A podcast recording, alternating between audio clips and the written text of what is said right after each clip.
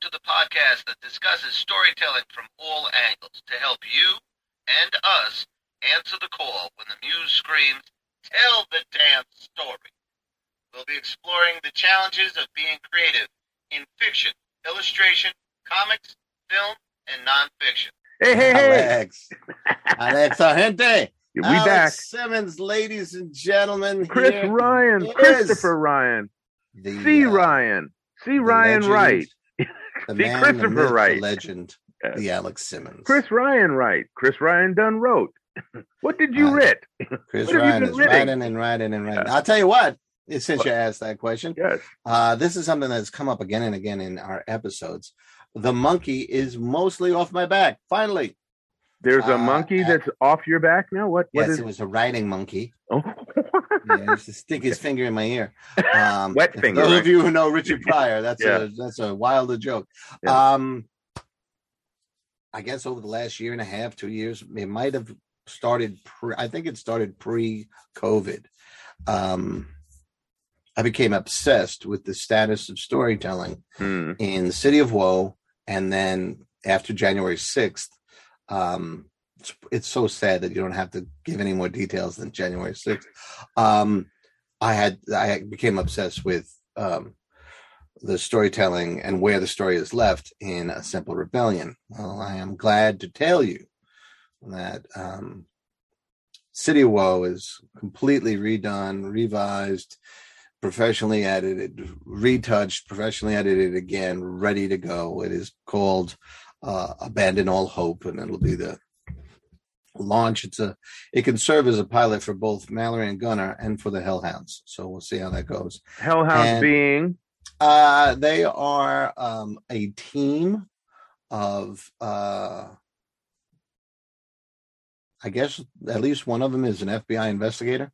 I don't want to say too much about the rest of them, but Okay. um, they take on or they get assigned the assignments that the FBI neither wants nor will admit to publicly. And those are Ah, usually, ah. um, supernatural, demon possession, that kind of stuff Paranormal stuff, huh? yeah and mallory and gunner are kind of like uh law and order supernatural you know um so that's what where those two go um and a simple rebellion is in the hands of a professional editor right now Hot dog. and um it is now called the divine comedian Ah, and um the January 6th problem is solved.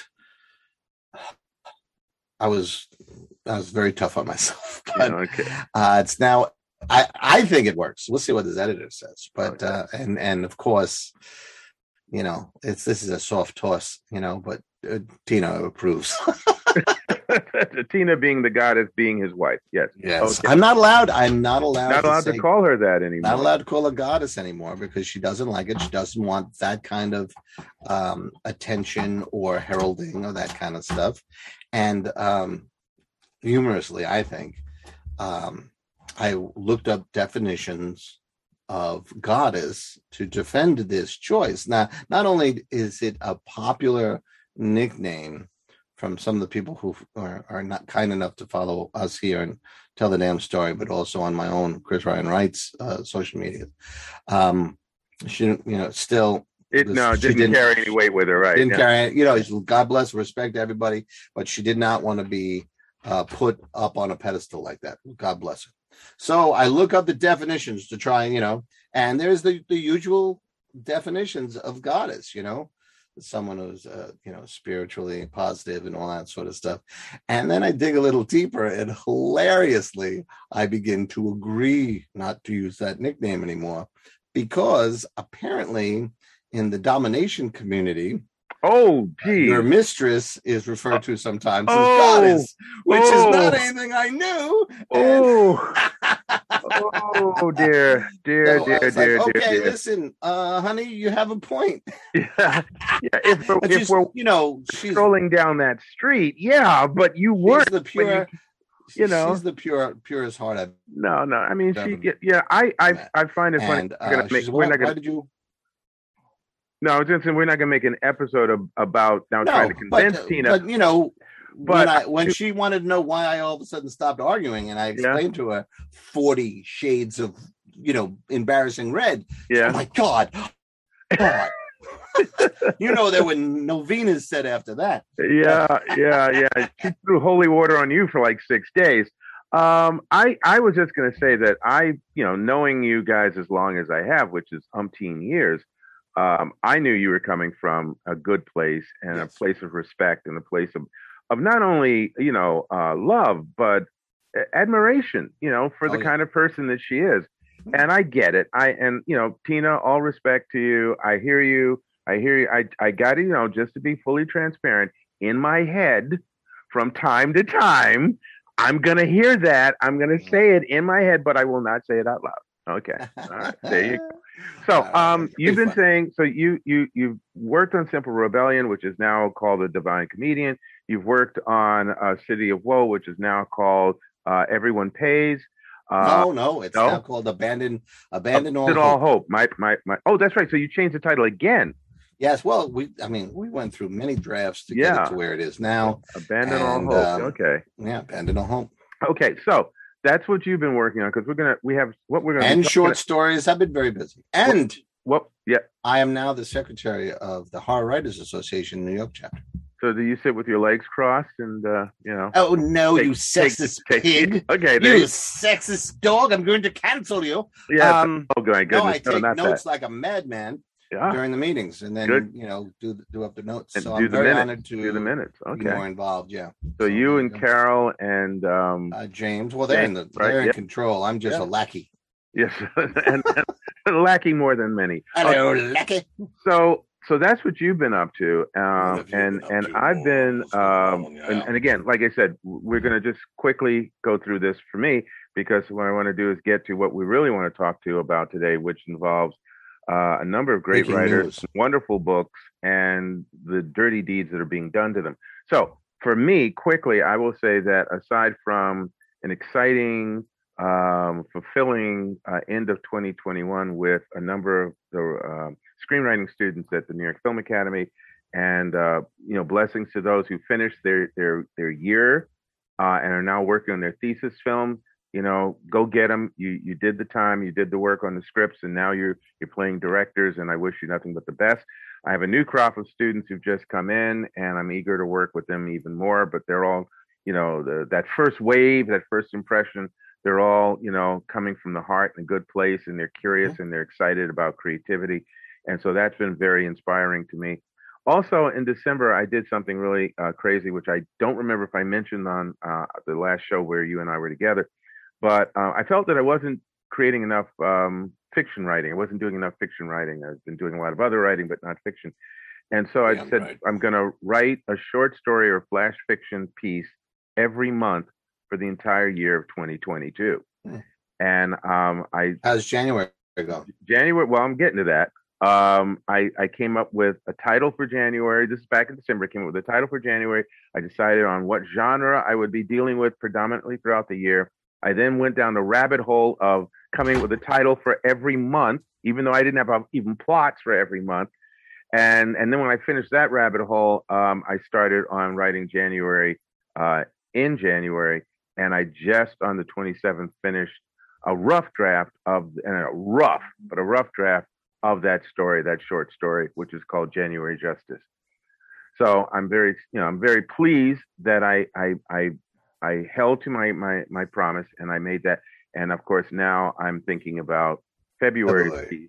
and I I have a plot I came up with yesterday, and I worked out some uh, details of it. So I'll be working on that over the next couple of weeks. All right. So, two quick questions. Um, are these all uh, featuring the same characters, different characters? different What was- characters. It's- I'm different challenging myself across the board, different characters, genders. The same, more than likely, is going to stay with the same uh, genre, which is mystery, because that's you know fun mystery, uh, fun genre for me.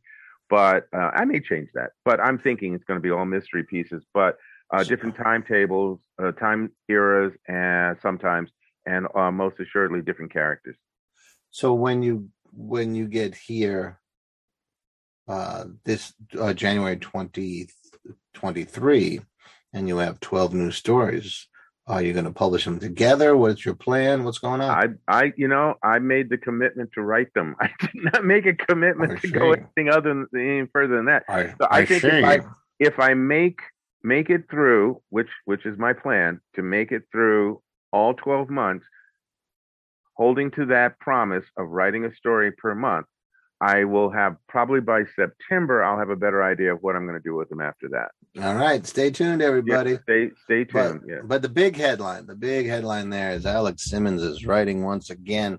He's telling tales. Yes. He's telling building. He's stories. contributing to the um, creative um, dialogue Yes. that uh, really educates and frees and keeps minds fresh and keeps us thinking. Now, that's what Alex Simmons is doing, but that's not what everybody is doing. Right. And Yeah. that's why and we're we're going to talk about yeah today because we're going to talk about something that has been done many times in the past, and here we go again. The banning Here of we books. go again. Oh, no, Yeah, it's not right. happy. Yeah. It's not no, happy no, like that. No, no, no, C flat. No. Anyway, no. Here we go again. Yeah, the banning of books, and there have been a number of of books that have been jumped on uh, over the years, over the decades. Uh, some of which I I just I just don't get it. But the most two of the most recent was Maus and Jerry Craft's um, New Kid, as well as Class Act, but New Kid in particular It's and um, it's it's it's it's it's disheartening for a lot of reasons. Um, I'm going to try and and look at both sides as we talk about this. In other words, try to understand where folks are coming from on the other side of this coin. Uh, though I do not, in any Mm. way, shape, or form, a- agree with them, but this is part of the dialogue. Um, so why don't you start, Chris, with how you see this and how this is affecting you? Well, let's look at the books that they are banning. Who and they are um, sometimes a few people complaining to a school district. In another case, I think it was in Utah, it was one parent.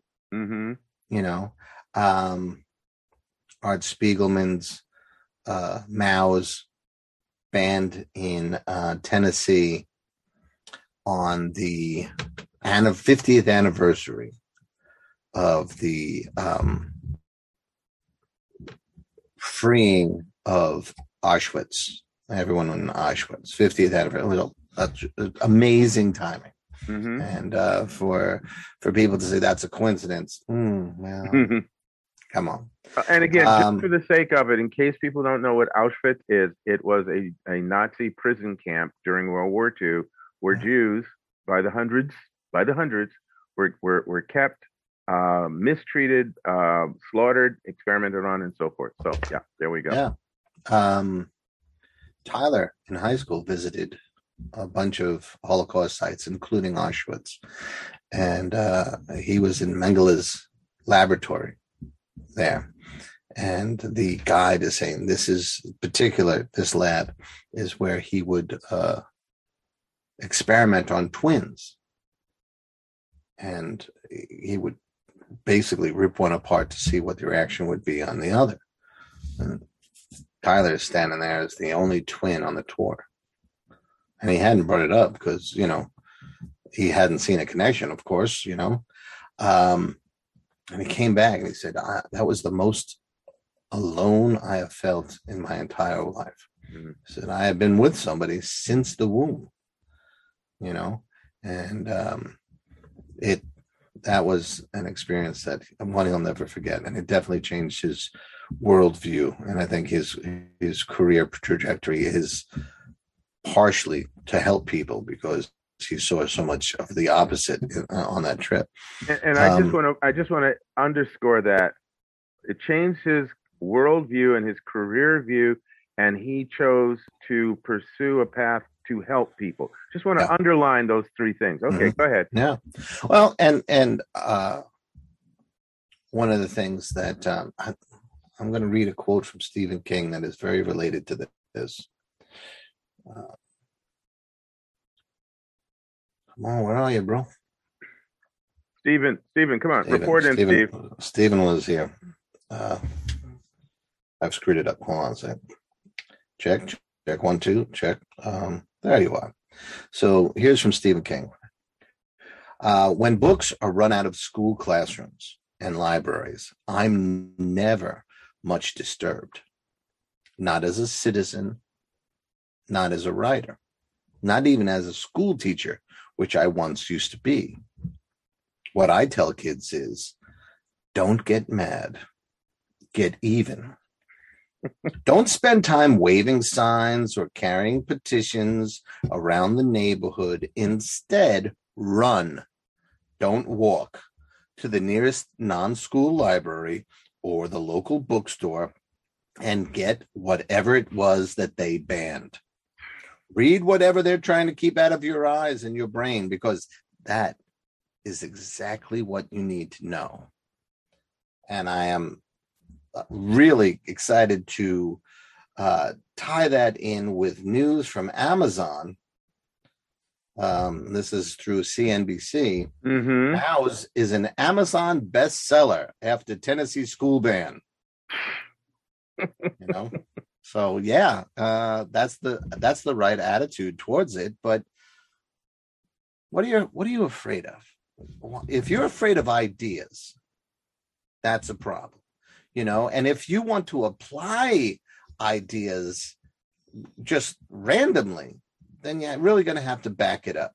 I, I had an argument uh, with my former supervisor in the english department when i when i worked as a teacher. Um, i think it was the supervisor but one of them said uh, well we're, we're thinking of getting rid of to kill a mockingbird.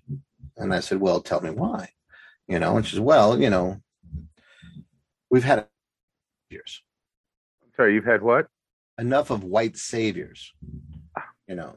And I said, but see, the thing is with a white savior, that character has to save. Right? Mm-hmm. The lawyer in To Kill a Mockingbird lost the case. He didn't win the society won. And and it's a teachable moment to say why was this written? This written was not written uh for black people to tell them oh oppression sucks because they knew very much it was the white rednecks. You know hey look this is here's a reflection of the kind of behavior you're uh um participating in. Mm-hmm. you know um I think you got to be. There's always a very interesting set of reasons why books are banned, you know, and it usually tends with it tends to be connected with fear. A lot of books featuring uh, gay characters are now being ba- banned, or trans characters now being banned. what is the book doing? Is the book leaping off shelves at night and choking people? Well, you know, it's it's funny because you mentioned you mentioned To Kill a Mockingbird, and uh, you know, there's there's the book, obviously, and then there was the film with Gregory Peck and Brock mm-hmm. Peters, and I I had seen the the film when I was very yeah, young. You were at the opening. I'm gonna hurt you later. Uh, yeah, I had seen the film when I was younger, but um, just about maybe three years ago, so it was like maybe 2019. I was, as I do, trolling um, some of the streaming services and YouTube, looking for films, foreign and otherwise, uh, because I, you know, again, I'm teaching screenwriting to young people and and to well adults as well, and from different countries. So I'm looking for a variety of material. And on YouTube, I stumbled across a film called Intruders in the Dust. And the premise was extremely similar to to to to to Kill a Mockingbird, that a black man is accused in a, in a small southern town, black man is accused of killing a white man and is going on trial and there's going to be a white lawyer. And I'm thinking, wow, did, you know, Intruders in the Dust must have followed To Kill a Mockingbird. No, it preceded. And so I said, well, then what, what generated this film? Uh, because it was made in 1940 something. And I'm thinking, yeah, why? Why would some of the major film companies be doing a film like this at that time? And it was written by William Faulkner. The the ah. book was written a year before by William Faulkner and then made into a movie. And I watched this film again, you know, not the same production quality as To Kill a Mockingbird, didn't have big name stars in it, uh, was grittier than it. And part of the reason was because it was filmed in this town in the South and used a lot of the locals. Mm. So there's the atmosphere of the town, there's the look of the people, there's there's just certain things that were done. And I'm thinking this this feels more less polished, less Right. less glamorized, and more rooted in the in the, the the the true savagery of the scenario that we were dealing with, racism and all that. And I'm thinking this is great. So I show this film uh, to some students in my cinema studies class, and one of the the students particularly identified with the film, and he's white. He was raised in that town. Wow. Okay. Yeah. So I mean, again, what are the odds? But he was able to comment on some of the things that went on around that time, not in the time when the film was made, but in the town since then, and whether or not attitudes had shifted drastically or not. And I think you know it opened for a really rich conversation between him, myself, and the other students who were not only from different parts of the United States but from different countries, and could look at diversity or prejudice or myopic thinking and really have a genuine conversation. And I, you know, and that leads me to the thing that I was going to say about this is that, yeah, there are stories and films and things that I don't really want to watch. I don't want to have anything to do with, uh, but I'm not going to lobby to have them removed. I am going to either not participate in any way, shape, or form to support them, or I am going to make my my point of view or make a story that I want to see available or go and read something that's more appealing to me or go see a film that's more appealing to me and then in some cases yeah when I've seen those films that I think are objectionable or I've read a book that I'm going wow why did they do this at least I can then comment from a place of experience I can say this was my reaction to it or I can ask questions like you did with your supervisor. You can ask, well, why do you want to ban this book? What is Mhm. it that that's making this objectionable to you? And that generates a dialogue. And sometimes, you know, hey, it happens. We can go, oh, I hadn't thought of it that way. Oh, sure. Yeah, you know, maybe I don't agree, but now I see your point. Right. But when you read the article about why the Tennessee town banned uh, Maus, and they said, well, there was, you know, there's curse words, the word damn, you know, oh my God. yeah, yeah, You know, really. because cable television never curses. Um, Yeah, right. and and there was nudity. Yeah. Now let's just remember that um, the Jews in Maus are depicted as mice, and the Nazis are depicted as cats. So Yeah, what so is the offensive thing? Well, we don't want to see nude cats, really, because everybody. uh, no, it was actually it was cats. nude mice because you know, I, Oh. if I remember the scene correctly, and please forgive me if I don't. Um, I think they were going being herded into the showers. Yeah. Oh, So, okay. You know, I think I, I well, no, I think the showers and, and what those showers really were probably much more offensive than you know mouse boobs or whatever the hell that they're pretending to uh, or, or are being upset. by. Obviously, not to those who were upset by the concept of naked mice. Well, you know, you're fr- you're free to do that, but I'm free to just think you're a fool, right? I mean, Uh, you know, again, in in context to what this show is is about, and what Chris and I have always sort of tried to bring forth through the various episodes and the interviews and things that we've done, is that writing and telling stories, you know, they they serve a tremendous purpose. They allow people to express themselves. They allow us to go places that we might not go physically or or to learn things we might not have ever known about.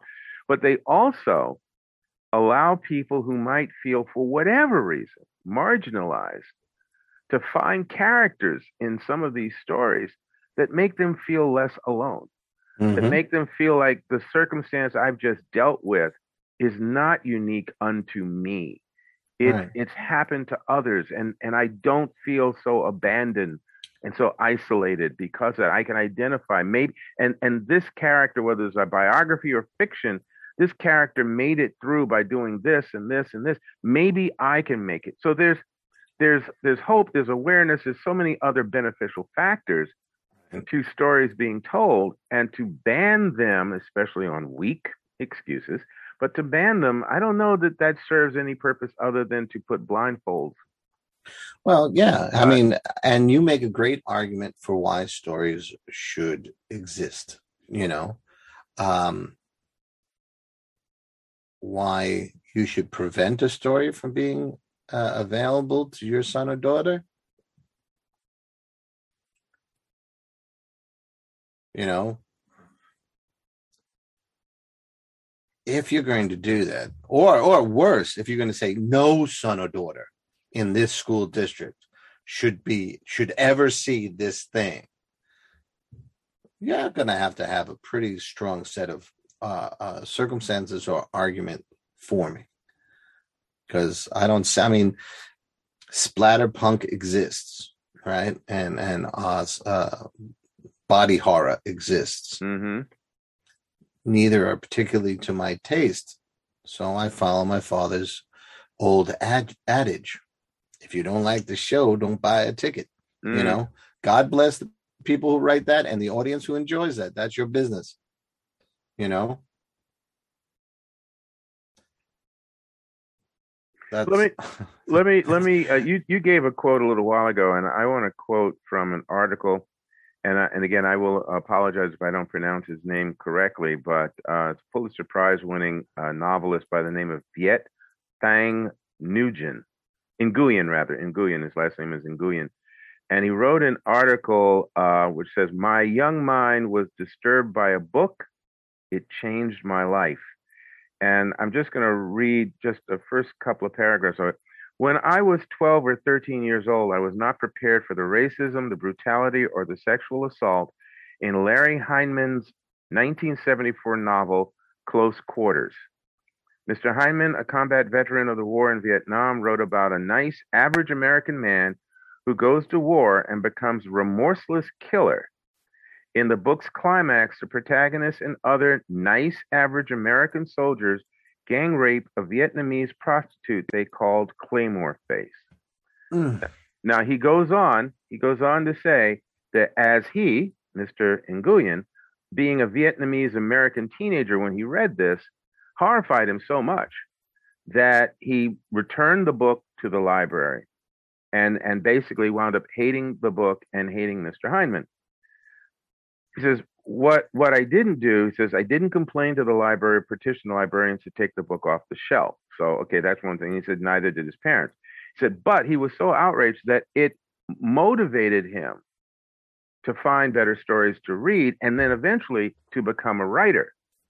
And he says when he decided to write uh, a book of his own, he went as an adult. He went back and reread Close Quarters and then realized that he had, and by the way, the book he wrote was The Sympathizer.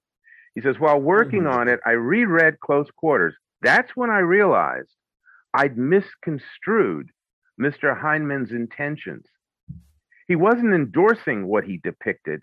He wanted to show that war brutalized soldiers as well as the civilians caught in their path. He was damning the entire act.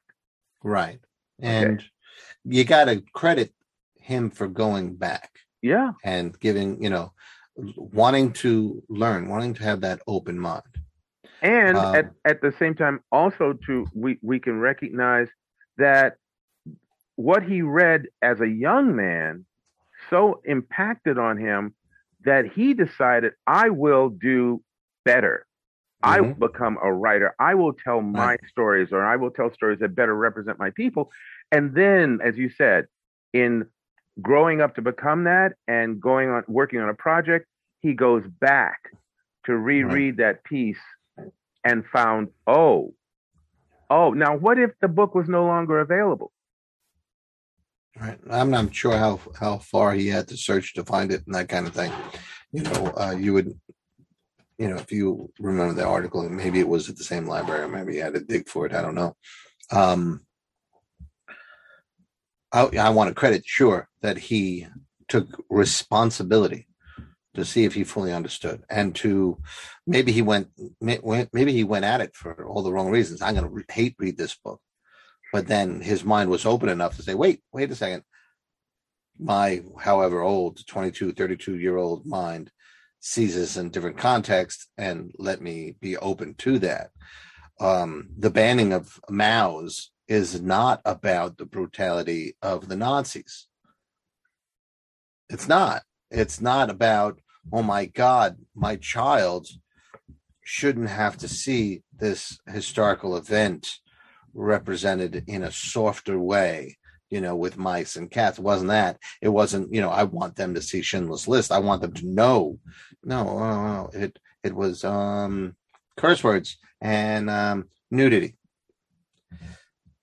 which seems to have universally been uh, been recognized for what it is you know uh, let's talk about a, a, friend of ours who went mm-hmm. through a similar situation mm-hmm. and here's a guy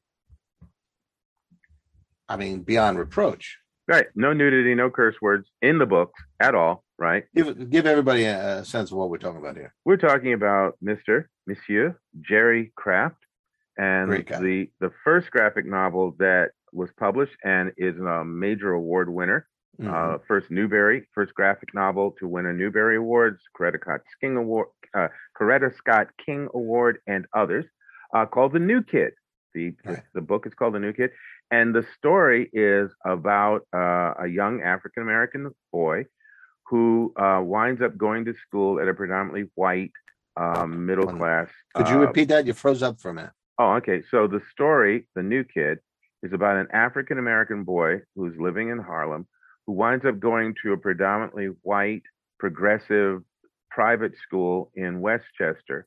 Uh, not in Westchester, I'm sorry, in um, Kingsbridge, in in, in uh, Riverdale, in, in right, New York Riverdale. City. Right, Riverdale. In the northwest right. corner of the Bronx. Right, and and what his experiences are going there, and is is there's no there's no you know there's no cursing, there's no really objectionable racial slurs, there's there's no violence in there. It is just slice of life, what it was like for this kid dealing with, adjusting to, making friends, having bizarre things said, you know, all it.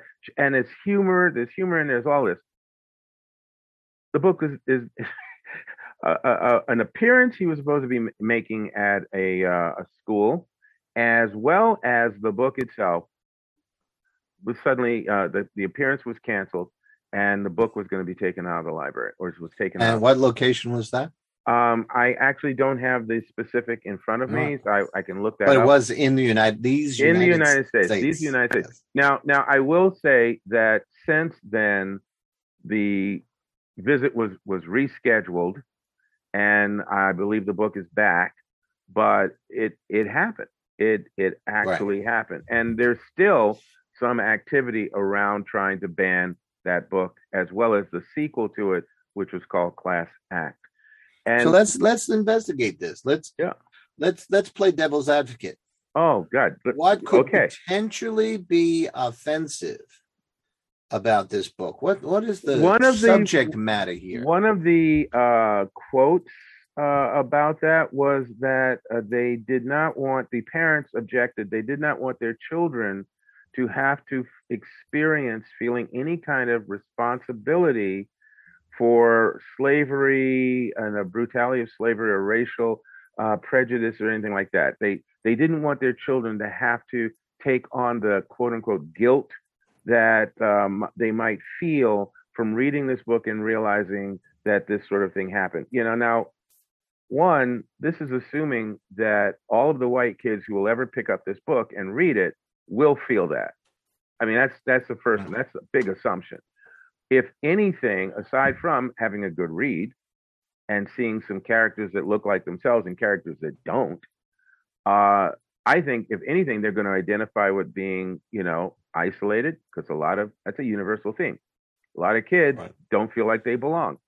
A lot of kids are are bullied or can't hang with the popular kids or considered nerds or whatever. They're into comic books. You know, what's wrong with you?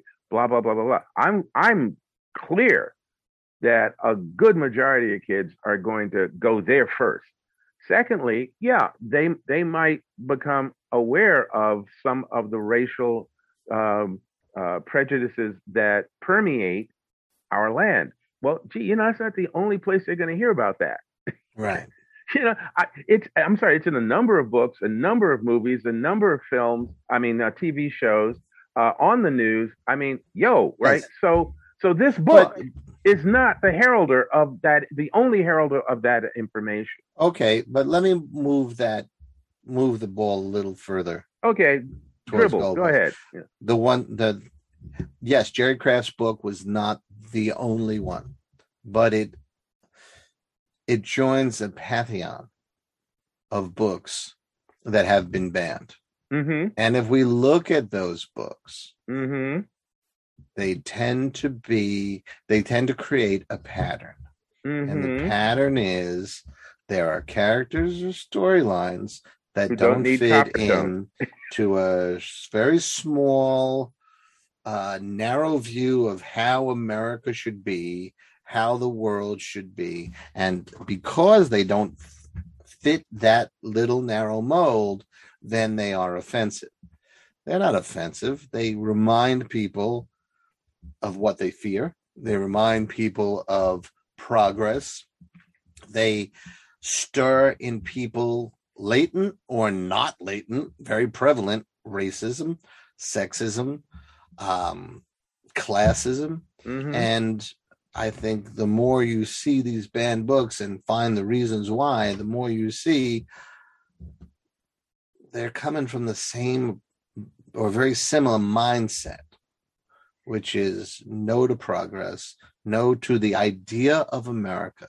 You know, I, I uh, the idea of America is a central, a central part of the Divine Comedian, and it, the idea of America is that anybody of any background, any religion, any race, any culture, any uh, economic level, any education level, anyone who prays to any god who would have them could come to this country and work hard and build a life that they dream they they could have. if one That's wanted, the idea of America. if one And these people there, are saying, yeah. no, no, no, that's for us, not But- for you. Yeah, exactly. Because uh, there very clearly it can be argued that that idea, even starting with our forefathers, did not include a number of groups of people, starting with Native Americans and then Well, running the running fact of. America never lined up with the idea of America. And that's why the idea of America is one of the best things that ever happened in this country. It hasn't become the realization of America. It hasn't become the fact of America. It hasn't become the truth of America yet. But every step of progress we've made, all right, all 12 maybe, um, has been because that idea resonates that yeah i want to have that idea. I want to have that level of freedom. Well, what, i what want I to be tend to treated like everybody else. What I And- tend to say to my students, uh, again, when I when I, I, I teach at this place where I'm fortunate that the students are not only from America, but they are also from other countries all over the planet, and I get to hear about circumstances, situations, cultures, and things other than this place, and they get to have some experience here. And I am often telling them, when you start writing your stories to work on in this in this school, uh, do not forget where you come from. Do not forget your experiences. Do not wash those aside and try and write as if this is where you were born and raised. So because who you are and what you are and what you believe and what you feel and what's important to you is absolutely the fuel from which your story should come. You know, from you know, it's where it's the lens that you're looking at the rest of the world through. So let us see through that lens, because only then can we as a people, we, the world, grow and and expand in our knowledge and our perception of things. Because otherwise, myopic is is a is a key word. You know, I only live this, I only see this, so this must be the only thing that exists. And it's never been. That's never been the truth. well So as we can see Yeah. as we can see from the banning there are some people who feel they have a right to limit what people can see and what they can experience and what America is. They they to me they are uh, violating that central tenet, the idea of America, by saying, "Well, wait, wait, wait, you're not allowed to be exposed to that thought or this thought." Let's flip the coin. So, if if we want to have these books not be banned, where is there a line? Where do you draw the line? Well, you know, ultimately, I I don't feel like I'm in a position to dictate that, but I will go back to the the quote that you read um, Stephen King, Mm-hmm. uh, and I'll also, you know, and, and I will say, whereas, yeah, go out and read what it is that's being denied to you, so you can come to your own informed decision. Now that is a that's kind of a wild, you know, sort of a un, you know, a unencumbered statement there. I mean, because there are some things out there yeah, I wouldn't want my kids reading either. And uh, just like with certain video games, certain violent video games when my kids were a certain age, I didn't want them playing those things because I it was all out of context. You were How did you handle that? uh, well, as realistically as one could. A, Okay. I Did- talked to them about it. I talked Right. to them and explained what either myself or their mother felt about it. Um, we didn't let them do it here, Right. understanding full well that if they went to a friend's house who had They that, might. Right. they might. So I had to give them again some form of context. We would Right. talk Did to them afterwards too. Uh, did you go to the school district or to no, I local. No, I- video nor store nor did- and say no, I- you can't have that no, on the shelf? No, no, we Right, did. right. We did sometimes inform the parents of friends of theirs that we don't. They're not allowed to play with this. Yeah, they're not allowed to do that. right. But that And the and the you said thing- your kids were not, Yeah. not their kids. right, and the other end of that too is talking to your kids about the stuff they do take in, because Mhm. you know you're banning a book that, oh my goodness, may have them thinking about slavery. Uh, yeah, but you're not preventing them from watching something where a serial killer is running loose in the neighborhood. Right. So, uh, are you talking to them about that? You know, how are they processing that information? So, if you know, if you get concerned about how they're going to process slavery, then discuss it with them. If you're not in a position to discuss it openly, then it needs to be discussed in school because it happened. True. Um, but uh, the point that I think I'm I'm trying to make is that you take that resp- you took that responsibility as I did uh, for what went on and how things were presented in your own home. Right. You know, Yeah, their mother Um, and I, we had our conversations with them, and we tried to get help them to see at least where we were coming from and what we were concerned about. And yeah, uh, I think again that is one place where parents have absolutely the right is with your own children, with your own family. Yeah. Um, and again, because this is you know tell the damn story, and and this is about again for a lot of people about how this impacts on creatives. Right. Um, you know, you mentioned earlier at the beginning about some of the types of books that are being banned, whether it's about race or gender or or life lifestyle. choice, lifestyle, life choice, you know, predilections, uh, you know, religion, cultures. I know that when I was growing up, there were no overt books about transgender, about gay life, um, ab- ab- about, you know, really in terms of my people, about black people, there were the traditional Harriet Tubman, um, you know, George Washington Carver kind of things. And then through the 60s, you had this awakening that went on. But, you know, there was there was not a balance of material that would help kids who were obviously going to be facing life differently than mom's apple pie. Right. There was no place for them to go. And so to me, again, who you are as a writer and how you see the world and whatever your life choices are, short of slaughtering people and sacrificing them to, you know, whatever. And I, I'm not, I'm just going to say, you know, I'm not saying I'm not advocating violence and, and, and atrocities. I'm saying, but you know, if you, if you Thank have a different, yeah, you know, reflect this in your writing, explore Yeah. this in your writing, make it available so that people can read this and get some sense of it. And I know one more thing I'll say about this. Um, and and it, if you know one can say oh well you know you're not worried about how your kids are going to deal with slavery because you know you're well yeah well here's the other thing wait, wait, wait what was the end of that sentence well you're not worried about how your kids would have dealt with slavery because you want them to know you're slave because you're black all right okay so my response to that is i'm not real thrilled with any of the material written by uh, white supremacists and you know the kkk uh, i am i am not a supporter of either of those groups I understand that in a democracy, they have a right to publish the crap. I also have a right not to ingest it. Right. And and to speak out, you know, in opposition to it. I have a right to protest in opposition to it.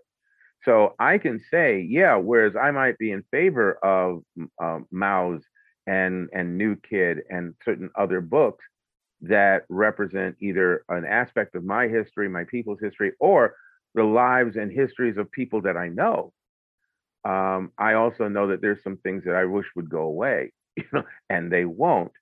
And so I have to respect the balance. The same thing that allows me to do what I do allows them to do that. And you know, that's that's a part of the dialogue. That's that's a big part of it. So expressing these points of views through your writing, I get you're going to do, and then understand that then there's going to be the reaction in the public sector, and that's what we're going to have to deal with. There, this is not banning, but it's since you brought up, you know, that in your youth, in my youth, there may not have been um, a plethora of um, writers writing about uh, different uh, lives in America. Mm-hmm. You know, um, recently, I I'm not sure if you want to call it a reboot, but an, a new version of West Side Story came out. Ah, yeah. And there was a lot of behind the scene talk, right? And I, I want to say it's Spielberg, but I, I can't tell you for fact that that's who it was. But he pointed out that the original West Side Story was done guys. Say that again, please. Well, the, the original uh, West Side Story was done by four gay guys. It was written, produced, the music, and all that stuff. And if you view that uh, piece of theater and now film, of course, from the lens of four uh, gay men who could not express the pain they were living through. And you watch story, yes, they did.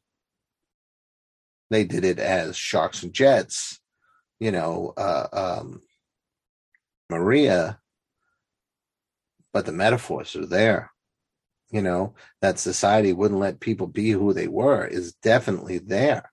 You know, that hate overcame logic and overcame common decency is there.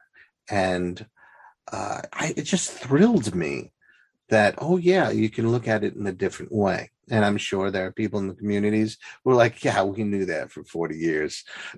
welcome, welcome to the party, guy. yeah, yeah, you know. But whatever opportunity there is to learn at any time, anywhere, at any age, gets us closer to the idea of America that, you know, oh, wait a minute. No, when, when these four uh, gay men wrote this, nobody died.